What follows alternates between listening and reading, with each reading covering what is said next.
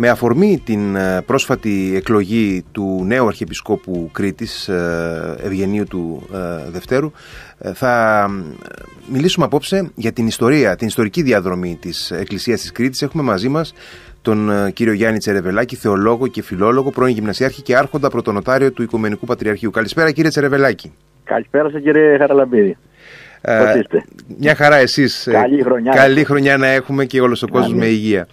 Ε, να ξεκινήσουμε λίγο να πιάσουμε τα πράγματα κάπως από την αρχή. Από την αρχή. Ποιες είναι οι ιστορικές ρίζες της χριστιανικής εκκλησίας στην Κρήτη; Γνωρίζουμε βέβαια ότι ε, ε, εδώ υπήρξε το νησί και ένας από τους σταθμούς της ε, πορείας του Αποστόλου Παύλου αλλά ε, από κάπου εκεί ξεκινάμε έτσι δεν είναι; Ναι, ναι. Ε, κοιτάξτε, γνωρίζουμε ότι πρώτα πρώτα να πούμε ότι η Εκκλησία της Κρήτης είναι Αποστολική Εκκλησία υπό την έννοια ότι ιδρύθηκε από Απόστολο του Χριστού. Ε, οι πρώτοι οι κήρυκες του χριστιανισμού ήταν Εβραιόκριτες οι οποίοι είχαν βρεθεί κατά το πρώτο κήρυ, τη μέρα της Πεντηκοστής στα Ιεροσόλυμα όπως το διαβάζουμε στις πράξεις των Αποστόλων και οι οποίοι επέστρεψαν στην Κρήτη και είχαν δεχτεί ήδη το κήρυγμα του Αποστόλου Πέτρου ε, το πρώτο κήρυγμα. Mm-hmm. Το λέει, το λέει όπως είπαμε πράξη των Αποστόλων. Ε, μετά α, ο, περνάει ο, ο Παύλος από την Κρήτη ε, ε, μαζί με πρώτα μόνος του γιατί ε, το ξέρουμε αυτό από το γεγονός ότι ε, λέει στον Απόστολο Τίτο ότι ε, γι' αυτό σε εγκατέλειψα λέει, σε άφησα στην Κρήτη για να οργανώσει την Εκκλησία και να χειροτονήσει πρεσβυτέρους κτλ. Άρα υπήρχε ένα, ε, υπήρχαν ήδη χριστιανοί στην Κρήτη ε, μετά έρχεται ο Απόστολος Τίτος ως ε, μαθητής και συνέκδημος του Παύλου, μένει και οργανώνει την Εκκλησία της Κρήτης. Γι' αυτό και θεωρείται ο Απόστολος Τίτος ότι είναι πάτρονας και ιδρυτής ας πούμε της ε, ε, ε Κρήτη Εκκλησίας. Ε, τώρα, μετά ο, ο Απόστολος Τίτος έζησε, πέθανε 105 ετών γνωρίζουμε κάποια πράγματα λίγα. Έμεινε, βέβαια. έμεινε στην Κρήτη δηλαδή ο έμεινε, Απόστολος στην Κρήτη, ναι, αρκετά χρόνια. Αρκετά, Εδώ ε, πέθανε. Και ε, γνωρίζουμε πολλά πράγματα από τα συναξάρια, όπου εκεί βέβαια παρουσιάζεται ότι είναι και απο, ε, απόγονος του Μίνωα κλπ.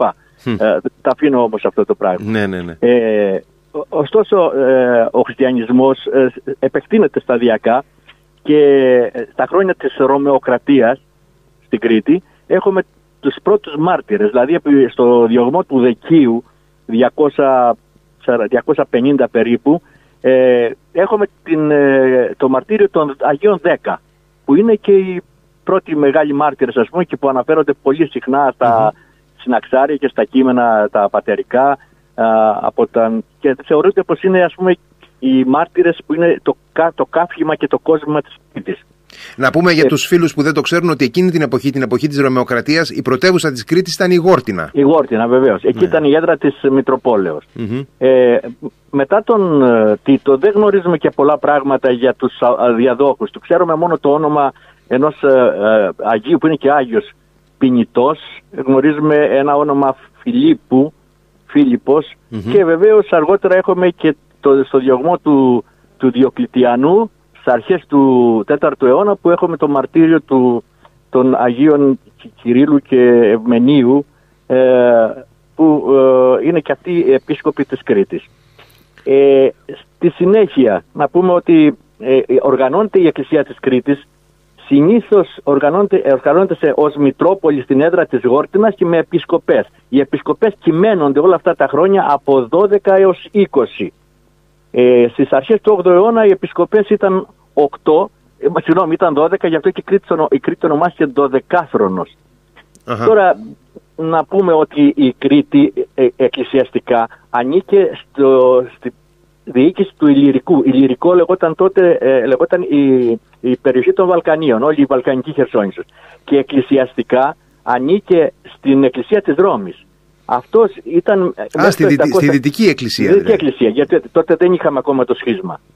Οπότε ε, ανήκε στην Εκκλησία της Ρώμης. Ε, εκκλησιαστικά, διοικητικά είπαμε στην περιοχή του ηλυρικου Τώρα, τώρα α, το, αυτό έμεινε μέχρι το 732 περίπου, όταν δηλαδή ξέσπασε η οικονομαχία. Διότι τότε ο Λέων, οι αυτοκράτορες δηλαδή, ο Λέων ο Ίσαυρος και οι άλλοι αυτοκράτορες ε, της εποχής, ε, πήραν την εκκλησία της Κρήτης από την εκκλησία της Ρώμης γιατί η Ρώμη ήταν εικονόφιλη εκκλησία και αυτοί ως οικονομάχοι την απέσπασαν και την έφεραν στην Κωνσταντινούπολη. Από τότε λοιπόν, από το περίπου το 700 40-50 κάπου εκεί. Από τα μέσα του 8ου αιώνα, ας ναι, πούμε. του 8ου ναι, ναι. αιώνα, κάπου εκεί ε, η, η εκκλησία της ε, Κρήτης έρχε- έρχεται και ε, ε, ενσωματώνεται στην, ε, στο θρόνο της Κωνσταντινούπολης. Ε, κοιτάξτε, μια δύσκολη περίοδος είναι η περίοδος της Αραβοκρατίας. Που απο- αποκόπτεται από το σώμα της, ε, Βέβαια, το της, έδωσε της Εκκλησίας, βέβαια. Ναι, ναι, ναι. Και είναι δύσκολα χρόνια, δεν, δεν ξέρουμε και πολλά πράγματα ε, για την περίοδο αυτή. Και στη Πάντα συνέχεια την με τον Νικηφόρο Φωκά μετά το ναι, 960. το 961 Ναι, 61, ναι, ναι. απελευθερώνεται και- και έχουμε τη δεύτερη Βυζαντινή περίοδο, η οποία διαρκεί μέχρι την, ε, άλωση, μέχρι, μέχρι την ε, άλωση της Κωνσταντινούπολης, δηλαδή της Βυζαντινής Αυτοκρατορίας από τους Σταυροφόρους το 1204. Εκείνη την εποχή νομίζω ότι χτίζεται για πρώτη φορά και ναός του Αγίου Τίτου στον Χάνδακα. Βεβαίως. Τότε, τότε ε, πιο μπροστά είχε χτιστεί ο ναός στη Γόρτινα, που σώζονται τα ερήπια του, υπάρχουν τα ερήπια του τώρα. Και αργότερα, με τον, μετά τον Νικηφόρο, μετά δηλαδή την ανάκτηση του Χάνδακα και της Κρήτης από τους Βυζαντινούς, ε, χτίζεται, ε, ε, μεταφέρεται η έδρα στο Χάνδακα, η έδρα της Μητρόπολης και χτίζεται και ο ναός του Αγίου Τίτου, μάλλον στη θέση που είναι και σήμερα. Να Και- πούμε ένα, ναι, ναι. ένα στοιχείο ακόμα που ε, έχει ενδιαφέρον είναι ότι στα χρόνια της οικονομαχίας στην Κρήτη δρά ένας πολύ σπουδαίος ε, ε, ιεράρχης, ο Άγιος Ανδρέας ο Ιεροσολυμίτης που είναι γνωστός ως Άγιος Ανδρέας ο Κρήτης ο οποίος ε, ήταν εξαιρετικός υμνογράφος, ρήτορας κλπ. Και ε, ε, ήταν εκείνος που υπεράσπισε τις εικόνες ε, στην, στην Κρήτη. Ε, να, να, να προσθέσω κι εγώ μια έτσι, ενδιαφέρουσα λεπτομέρεια Ναι. είναι ότι ε, η, η ανάκτηση της Κρήτης από τον Νικηφόρο Φωκά ε, συνδέεται με κάποιο τρόπο, ο- αυτό βέβαια δεν αφορά άμεσα την εκκλησία της Κρήτης αλλά έχει ενδιαφέρον ότι από τα λάφυρα της ε, ανάκτησης της Κρήτης το 961 ο Νικηφόρος Φωκάς έδωσε ένα σημαντικό μέρος στον Άγιο Αθανάσιο τον Αθωνίτη και χτίστηκε νομίζω η πρώτη η μονή του Η Αγίου μονή Όρους. της- της- Η μονή της Λάβρας. Να πούμε βέβαια ότι, ο, και αυτό είναι επίσης ε, σημαντικό, ότι ο Άγιος, ο, ο- που είναι και Άγιος ο Νικηφόρος Φωκάς βέβαια, το, αν δε- έχετε πάει στην Άγιο Τίτο θα δείτε την εικόνα του, Μμμ. όπως μπαίνουμε αριστερά. Λοιπόν, ο Νικηφόρος Φωκάς άφησε στην Κρήτη, ε, έφερε τον Ά- Άγιο Αθανάσιο τον Αθωνίτη, αλλά μετά έδρασαν στην Κρήτη, ε, με, τους έφερε ο, ο, ή τους έδωσε το δικαίωμα ο, ο Νικηφόρος Φωκάς, ο Νίκονο μετανοείται και ο Άγιος Ιωάννης ο Ξένος, οι οποίοι προσπάθησαν ξανά να εκχριστιανίσουν το νησί, διότι όπως ξέρετε με τους Άραβες ε, πολλοί είχαν ασπαστεί το μουσουλμανισμό. Υπήρχαν βέβαια και χριστιανικές κοινότητες, κυρίως στην Ήπεθρο, γιατί οι πόλεις ήταν ε, αραβοκρατούμενες. Ναι, ναι, ναι. Και έτσι η, η Κρήτη σιγά σιγά επανήλθε ας πούμε στον, ε, στον χριστιανισμό και εξομαλύνθηκαν τα πράγματα. Και ε, στη διάρκεια των αιώνων της ξενοκρατίας γιατί μετά το τέλος της δεύτερης ε, Βυζαντινής περίοδου το 1211 η Κρήτη περιέρχεται στο, στη σφαίρα της ε, Βενετίας Ναι. ε, και έχουμε τους αιώνες της Ενετοκρατίας και στη συνέχεια της Τουρκοκρατίας. Τουρκοκρατίας, ναι. Ε, Λοιπόν, κοιτάξτε, πώς, ναι. πώς εξελίχθηκε η Εκκλησία της Κρήτης στα χρόνια της ξενοκρατίας αυτής; Δηλαδή καταρχάς ποια ήταν η τακτική των Βενετών απέναντι στον Ορθόδοξο λαό και την ιεραρχία; Ναι, ναι. Κοιτάξτε, εκείνο που ε, έγινε, ε, η προσπάθεια των ε, Βενετών ήταν να εκλατινίσουν την ε, Κρήτη. Μμ. Δηλαδή να κάνουν τους κριτικούς καθολικούς, ε, υποταγμένους στον Πάπα. Γι' αυτό ε, πήραν κάποια μέτρα. Το πρώτο ήταν ότι απαγόρευσαν να ε, υπάρχουν επίσκοποι, ορθόδοξοι επίσκοποι στην Κρήτη. Για να ε, υπάρξει, ε, να χειροτονηθεί ένας ιερέας ορθόδοξος, γιατί ο ορθόδοξος κλήρος υπήρχε, αλλά ο κατώτερος κλήρος, όχι Ναι. οι επίσκοποι. Για να χειροτονηθεί ένας ε, ιερέας έπρεπε να πάει ή στα Κύθυρα, ή στην Πελοπόννησο, ή στις Κυκλάδες, ή στη Ρόδο, αλλά όχι ε, στην, ε, μέσα, ε, στο νησί της Κρήτης. Δεν υπήρχαν Ε, επίσκοποι για να τους Δεν υπήρχε χειροτονήσουν. επίσκοπο, όχι, όχι, όχι. Απαγορευόταν. Και γι' αυτό Για- προέκυψε και ο θεσμός του Πρωτόπαπα, αν του θυμάμαι καλά. πρωτόπαπα, ναι, ναι. Πρωτόπα- Οι πρωτοπαπάδες βέβαια ήταν ε, άνθρωποι μισθοδοτούμενοι από την, ε, από την Λατινική Εκκλησία, από τους Βενετούς Μμ. και ήταν κατά κάποιο τρόπο ουνίτες. Μορφωμένοι βέβαια άνθρωποι. Μνημόνευαν, μνημόνευαν τον Ποντίφικα, Τον δηλαδή τον Πάπα. Ναι, ναι, ναι, ήταν ουνίτες. Μμ. Ε, είχαν το ένδυμα ας πούμε, του Ορθοδόξου, αλλά δεν ήταν ε, Ορθόδοξοι στην ουσία. Ε, λειτουργούσαν κατά τον Ορθόδοξο τρόπο, αλλά είχαν την αναφορά τους αλλού. Ναι, ναι, ναι. ναι, Ε, ναι. ε, ε, ε, εκείνο που πρέπει να τονίσουμε εδώ πέρα είναι ο, ο, η στάση του, του κατώτερου κλήρου. Ενώ δηλαδή είχαμε λόγιους ε, κληρικούς ε, πολλούς στα χρόνια εκείνα, γιατί όπως ξέρουμε είχαμε την κριτική αναγέννηση με τα γράμματα που αναπτύχθηκαν στην Ναι, Κρήτη εκείνα τα βεβαίως, χρόνια, δεν βεβαίως, το ναι. ξέρουμε αυτό. ε, ο, ο κλήρος στα χωριά ήταν αμόρφωτος θα λέγαμε, ταπεινός, υπήρχε και ηθική ας πούμε έκπτωση του κλήρου του κατώτερου. Εκείνο όμως που ε, ε, είναι ε, το σημαντικό και πρέπει να τονιστεί είναι ότι αν διασώθηκε η Ορθοδοξία, διασώθηκε από αυτούς τους ανθρώπους, από τους κατώτερους κληρικούς, οι οποίοι ήταν σφόδρα α, αντικείμενοι στους Λατίνους. Και έτσι λοιπόν διασώθηκε η Ορθοδοξία στην, στην Κρήτη χάρη σε αυτούς τους απλούς, τους αγράμματους, τους ολιγογράμματους ε, ιερείς της Κρήτης. Ε, ναι, ναι, ναι, ναι, ναι, ναι. Και, και ε, ε, έτσι πορεύτηκε η Κρήτη μέχρι το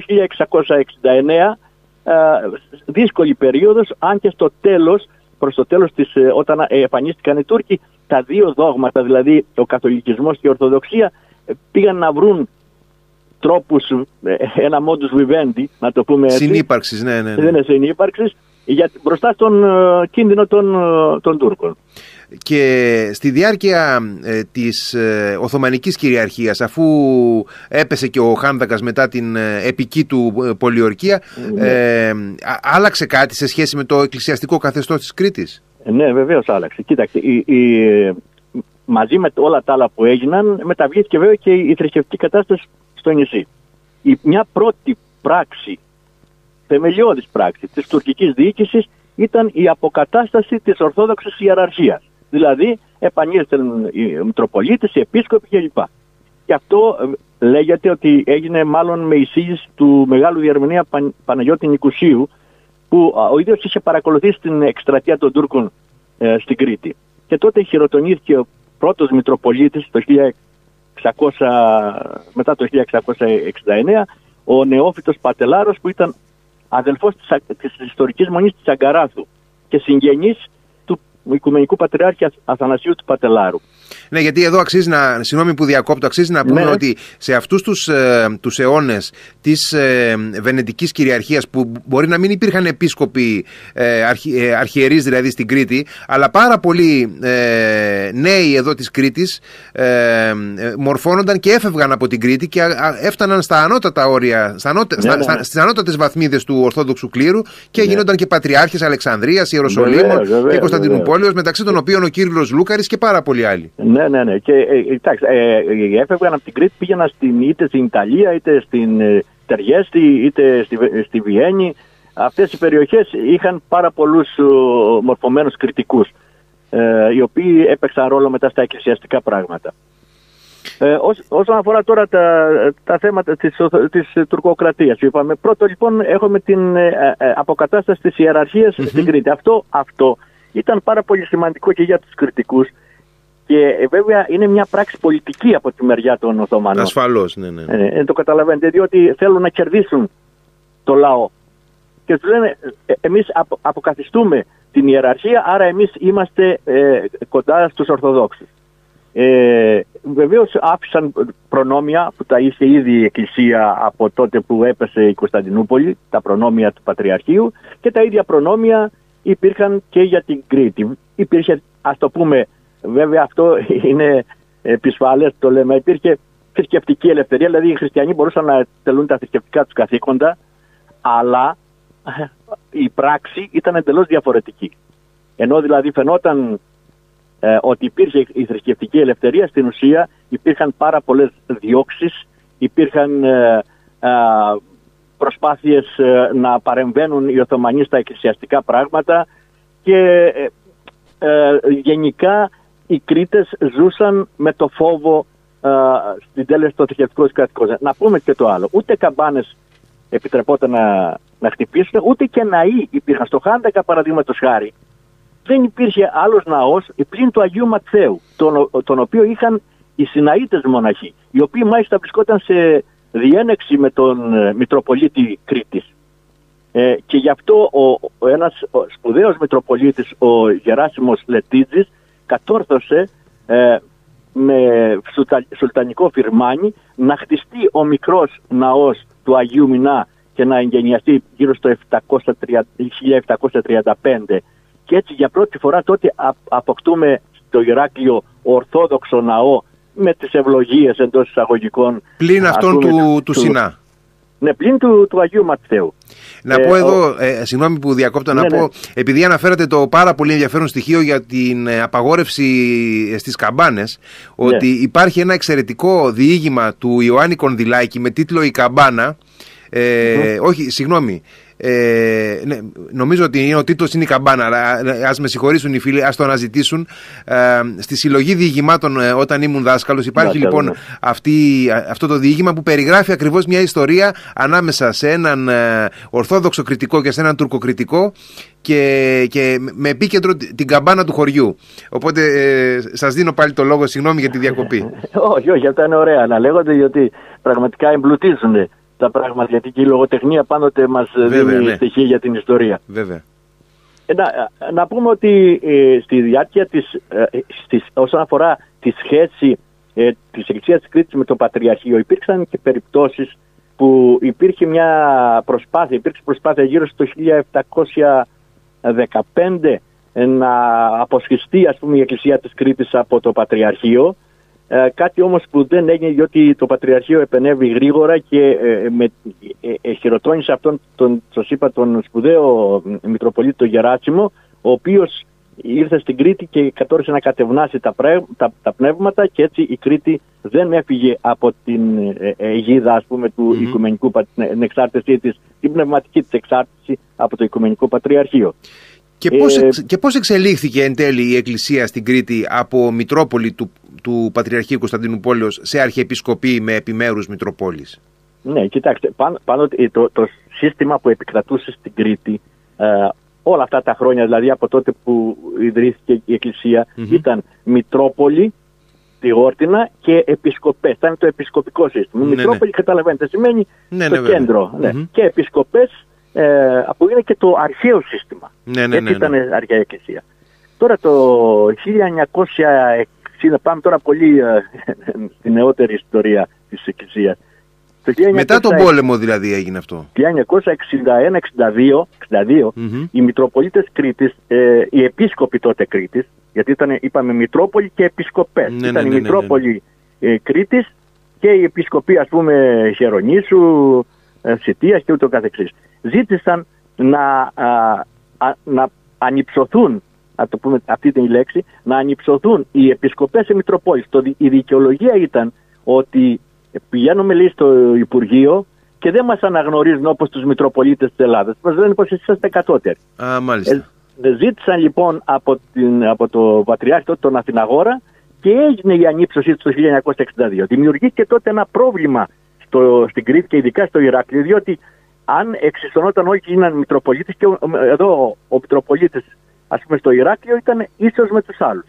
Έπρεπε λοιπόν να υπάρξει μια διαφοροποίηση και έγινε ένα μεγάλο κίνημα τότε στο Ηράκλειο υπέρ του Ευγενίου, το οποίο μετά την, ε, μετά την επίσκεψη του Αθηναγόρα στην ε, Κρήτη το 1963 έφερε καρπούς και το 1967 το Φεβρουάριο ε, ε, ανυψώθηκε η Μητρόπολη εδώ στη, της Κρήτης σε Αρχιεπισκοπή Κρήτης. Και τώρα έχουμε το σύστημα που είναι Αρχιεπίσκοπος στο Ηράκλειο και όλοι οι άλλοι είναι Μητροπολίτες. Δεν είναι ωστόσο ακριβώς αυτοκέφαλη η Εκκλησία της Κρήτης, έχει, έχει μια ιδιαιτερότητα. Ναι, ναι, η Εκκλησία της Κρήτης σύμφωνα με το καταστατικό της χάρτη είναι η μη αυτόνομη που έχουσα την εξάρτησή της από το Οικουμενικό Πατριαρχείο και απαρτίζεται από την Ιερά Αρχιεπισκοπή και από 8 Μητροπόλεις. Και νομίζω η σύνοδος της Εκκλησίας Κρήτης ονομάζεται Επαρχιακή Σύνοδος. Επαρχιακή Σύνοδος. Ναι, η Ιερά Επαρχιακή Σύνοδος της Εκκλησίας της Κρήτης. Αυτό είναι ο, ο τίτλος.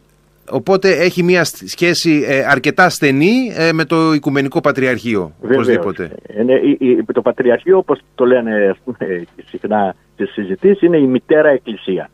Mm-hmm. Εξάλλου και η λέξη Μητρόπολη έχει τη λέξη μητέρα μέσα. Ναι. Τέλος πάντων, είναι η, η, η, μητέρα εκκλησία. Αυτή είναι η, η εξάρτησή της είναι από εκεί. Και έχουμε το, το πλαίσιο το γνωστό ας πούμε στην ελληνική επικράτεια που έχουμε την Εκκλησία της Ελλάδος ε, η οποία είναι αυτοκέφαλη από τον 19ο αιώνα. Ε, έχουμε την ε, Εκκλησία της Κρήτης με τη σχέση που είπαμε με το Οικουμενικό Πατριαρχείο. Ναι. Έχουμε τις Μητροπόλεις τις λεγόμενες των νέων χωρών οι οποίες ναι. συμμετέχουν στην ιεραρχία της Εκκλησίας της Ελλάδος αλλά ναι. υπάγονται ε, απευθείας και στο Οικουμενικό Πατριαρχείο. Ναι. και έχουμε και ένα ξεχωριστό σχήμα στις Μητροπόλεις Μητροπόλεις των Δωδεκανήσων, οι οποίες, οι οποίες, τα Δωδεκάνησα ξέρουμε ότι μπήκαν το 1947 στην ελληνική επικράτεια, ναι, ναι. οι οποίες επίσης ανήκουν κατευθείαν στο Οικουμενικό Πατριαρχείο, έτσι δεν είναι; Ναι, ναι. Έχουμε δηλαδή μια ιδιαιτερότητα στην ελληνική επικράτεια να έχουμε πολλαπλά σχήματα. Ναι, είναι μια... Έχετε απόλυτο δίκιο. Αλλά ωστόσο, εντάξει, νομίζω ότι υπάρχει, κατά κανόνα υπάρχει συνεργασία και συναλληλία, θα έλεγε κανείς, ναι, στις, στις σχέσεις μεταξύ αυτών των ε, των, των διαφορετικών εκκλησιαστικών σχημάτων. Πολύ σωστά το λέτε. Να σας πω ε, έτσι όπως το βλέπω εγώ. Κοιτάξτε, υπάρχουν δύο τρόποι να δει κανείς τα πράγματα. Είτε να δει την οικουμενικότητα της Εκκλησίας, είτε να δει την κρατική Εκκλησία. Δυστυχώς στην Ορθοδοξία έχουμε τις λεγόμενες κρατικές εκκλησίες. Ναι. Δηλαδή κάθε κράτος έχει και την εκκλησία του. Υπάρχει ας πούμε κάτι που διαφοροποιεί έτσι, την, Ορθοδοξία, την Ορθοδοξία από τον Καθολικισμό που έχουμε τον Πάπα ε, στον οποίο υπάγονται οι πάντες. Εδώ έχουμε πατριάρχες, έχουμε ε, ε, αυτοκέφαλες εκκλησίες, έχουμε αρχιεπισκόπους κλπ. Ε, αυτές είναι οι, δύο τρόποι να δούμε, είναι οι δύο τρόποι να δούμε τα πράγματα της Εκκλησίας. Το Οικουμενικό Πατριαρχείο τώρα λόγω της, του ρόλου που είχε στην περίοδο της τουρκοκρατίας, δηλαδή ήταν ε, εκπρόσωπος της εθναρχίας, της Ορθόδοξης που σημαίνει ότι ε, είχε, είχε διαμορφωθεί μια εθναρχική συνείδηση βασισμένη πάνω στην πολιτιστική ταυτότητα και στην κοινή γλώσσα. Αυτό ήταν η, η, η, εθνική ταυτό, η εθναρχία. Ε, τώρα, αυτή την εθναρχική συνείδηση εκφράζει το Πατριαρχείο, που σημαίνει ότι είναι πέρα από τον εθνικισμό, πέρα από τον εθνοφιλετισμό, πέρα από όλα αυτά τα πράγματα που διαιρούν την Εκκλησία. Σε αυτό το πλαίσιο άμα δούμε την, ε, αυτή την ε, ε, σχέση της Εκκλησίας της Κρίστου με το Πατριαρχείο καταλαβαίνουμε ότι είναι πλούτος να, να είναι εντεταγμένη η Εκκλησία της Κρήτης στο Πατριαρχείο γιατί την εμπλουτίζει με μια οικουμενική ματιά και το Πατριαρχείο διασφαλίζει αυτή την οικουμενικότητα της Ορθοδοξίας στην οποία εντάσσεται και η Κρήτη έναντι του εθνοφιλετισμού γιατί ο εθνοφιλετισμός έχει, έχει, να το ξέρετε αυτό, ίσως το ξέρετε, ότι έχει θεωρηθεί από το Πατριαρχείο, από την Ορθόδοξη Εκκλησία ως αίρεση. Ναι, ναι, ισχύει αυτό βεβαίως. Ε, ναι, είναι αίρεση. Έτσι Κρήτη λοιπόν διατηρώντας αυτή τη σχέση ως τοπική εκκλησία με το Πατριαρχείο, είναι εντεταγμένη σε ένα ευρύτερο χώρο, σε αυτό τον οικουμενικό χώρο της Εκκλησίας και ταυτόχρονα διατηρεί αυτή την ιστορικότητα, την υπερχιλιετή ιστορικότητα, δηλαδή τη σχέση αυτή ε, που είχε από τα χρόνια της πρώτης ίδρυσής της στη σχέσης από τότε που ιδρύθηκε η πενταρχία, ε, δηλαδή οι πέντε, οι πέντε, τα, τα πέντε, πατριαρχία. Ναι, ναι. ναι. Ε, από τότε η, Εκκλησία είχε την αναφορά της στο Πατριαρχείο. Είτε στη Ρώμη και αργότερα κυρίως στο Πατριαρχείο με τη, με τις, όπου συμμετείχαν οι Κρήτες επίσκοποι στις ε, Οικουμενικές Συνόδους. Το ξέρουμε, είναι τα ονόματα διασώζονται των Κρητών mm-hmm. επισκόπων. Έτσι λοιπόν, ε, όντας ε, ε, εντεταγμένοι στο χώρο του Πατριαρχείου η Εκκλησία διατηρεί, της Κρήτης διατηρεί αυτή την ιστορική της συνέχεια και θα ήταν λάθος να δούμε και την ιστορική της ταυτότητα θα λέγει. Την ταυτότητα, αποκομμένη από τη μητέρα της Εκκλησίας.